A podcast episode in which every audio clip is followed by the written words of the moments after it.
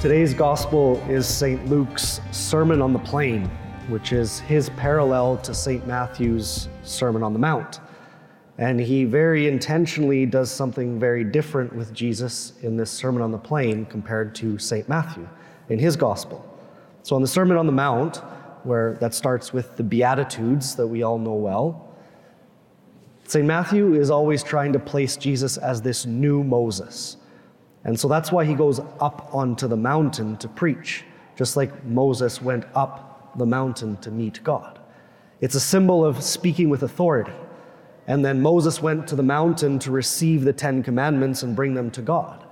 And the Beatitudes in the New Testament are very much the fulfillment of the Ten Commandments that Jesus is speaking to start this great long sermon on the Mount. And then the Beatitudes themselves speak of these spiritual truths of living the Christian life, not just these commandments of what not to do and what to do, but of the spiritual truth of faith in God. But St. Luke does something quite different. St. Luke has Jesus not only on the same level as the people that he's preaching to, but it specifically says in the gospel that just before he starts speaking, he looks up to them he's coming to their level. And then when he starts to speak, he takes away the spiritual element of what he's saying. It's not blessed are the poor in spirit, like St. Matthew, but it's blessed are the poor. It's not blessed are those who hunger and thirst for righteousness, it's blessed are the hungry. He brings it right down to the reality that they're living with. And then he adds something at the end the woes. Woe to you who are rich and who are satisfied and who laugh now. So, tonight, to mix it up, I'm going to take a page out of Jesus and do my version of the Sermon on the Plain. So, what is Jesus trying to say? Why would he say, Woe to the rich, to those who are satisfied, to those who are laughing? Is it bad to laugh for a Christian? Should we always be serious? Is it bad to have money as a Christian? Should we all be near destitution because we're Christian? Why would Jesus say these things? And it's important to see where it is in the Gospel of Luke as well. Jesus speaks this to all of his disciples right after he's chosen the 12. He chooses the 12, and then this is what he speaks. And then what comes immediately after is his teaching on loving your enemies and not to judge others. This is what sets the groundwork for those other things of how to live as a Christian disciple. And so, if we look at the woes, what is Jesus really trying to say? Well, just think of taking each one of those things to an extreme. Blessed are, woe to you who are rich. Why is that problematic? Because for those who are constantly pursuing riches, possessions, and wealth, what happens? They're never at peace because there's never enough. There's no such thing as a limit for somebody who's driven by riches. Or if you take someone who is not hungry, who's always satisfied, what happens if you always create comfort in your life and seeking comfort? Well, then you never give because you always want to make sure that I have enough so that I can maintain this level of comfort and I never offer from what I have to others. Or for those who are laughing, what happens with those people that I'm sure we've met who everything is a party or everything is a joke? It's always levity in their life. Well, they seem to lack the ability to empathize. They lack the ability to have compassion with others because they're trying to avoid that suffering in their life by always having a good time. And then what about those people that seek the affirmation of others? We all know those people that are constantly looking for affirmation. What happens to them? They have nobody who wants to affirm them because nobody wants to be around them.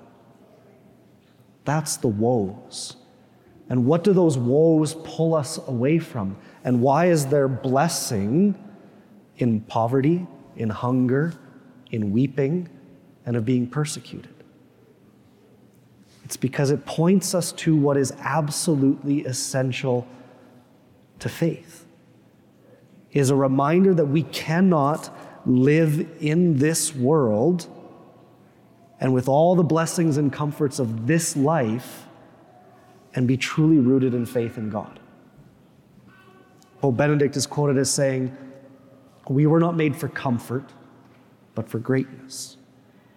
And there's an understanding in the Christian life that we willingly make ourselves uncomfortable because it has the possibility of driving us to God again and again. Right? If I allow a degree of poverty in my life, it reminds me that I cannot be self sufficient. If I fast in my Christian life, that pang of hunger that comes reminds me that man cannot live on bread alone, but only from every word that comes from the mouth of God.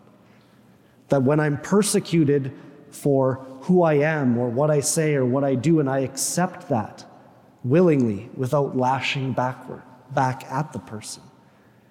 It reminds me to seek the place in my life, the only place where I can find unconditional love. And there is a great danger for every one of us, me included, of letting my faith be informed by the world that I live in. To me, that's one of the things that's always fascinated me about the saints. Because what they do is, regardless of what their time period is, their culture is, and the people that they live with, they're so connected to the gospel of Christ that they transcend it. And the greater the saint, the more they transcend it, which makes us love them even today, even though they existed over a thousand years ago. We still love those saints which time should have forgotten because they were able to transcend all of the influences of the world around them to true faith in God. And so we have to be able to reflect on and come to that deeper faith that's disconnected from the influence of the world around us. For me, I was watching too much debates in the House of Commons this week, and it was almost laughable if it wasn't so sad. That both sides, debating on what should be done with the mandates and the restrictions, both sides had MPs stand up and say, Well, we're following the science. And then the other side would get up and say, We're following the science. Well, who's following the science? Because they both have very different opinions. And the problem is, is when we get to what comes after this in the gospel of love and of not judging, everybody can get behind that idea. Everybody wants love. Everybody wants judgment to cease. But we cannot agree on what that is if we're not rooted in that true faith in God that we don't let the influence of our time, of the place that we live, of what we are going through shape what we believe, but we strip some of that away on purpose so that we're forced into a true, authentic relationship with God that then influences us back into the world.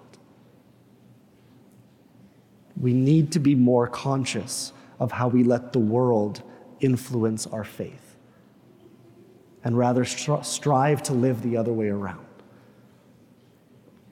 So, my challenge to you this week is to spend some time and re- reflection on the ways that you might be allowing the culture around you, maybe your political biases, or maybe just your predispositions about the view, your view of the world, to shape your faith and connect back to God.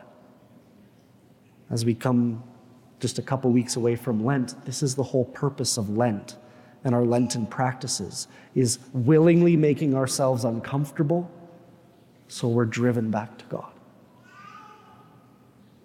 So see in your own life how you let the world influence your faith, and ask God for the grace instead that He influence your faith for the sake of how you live in the world.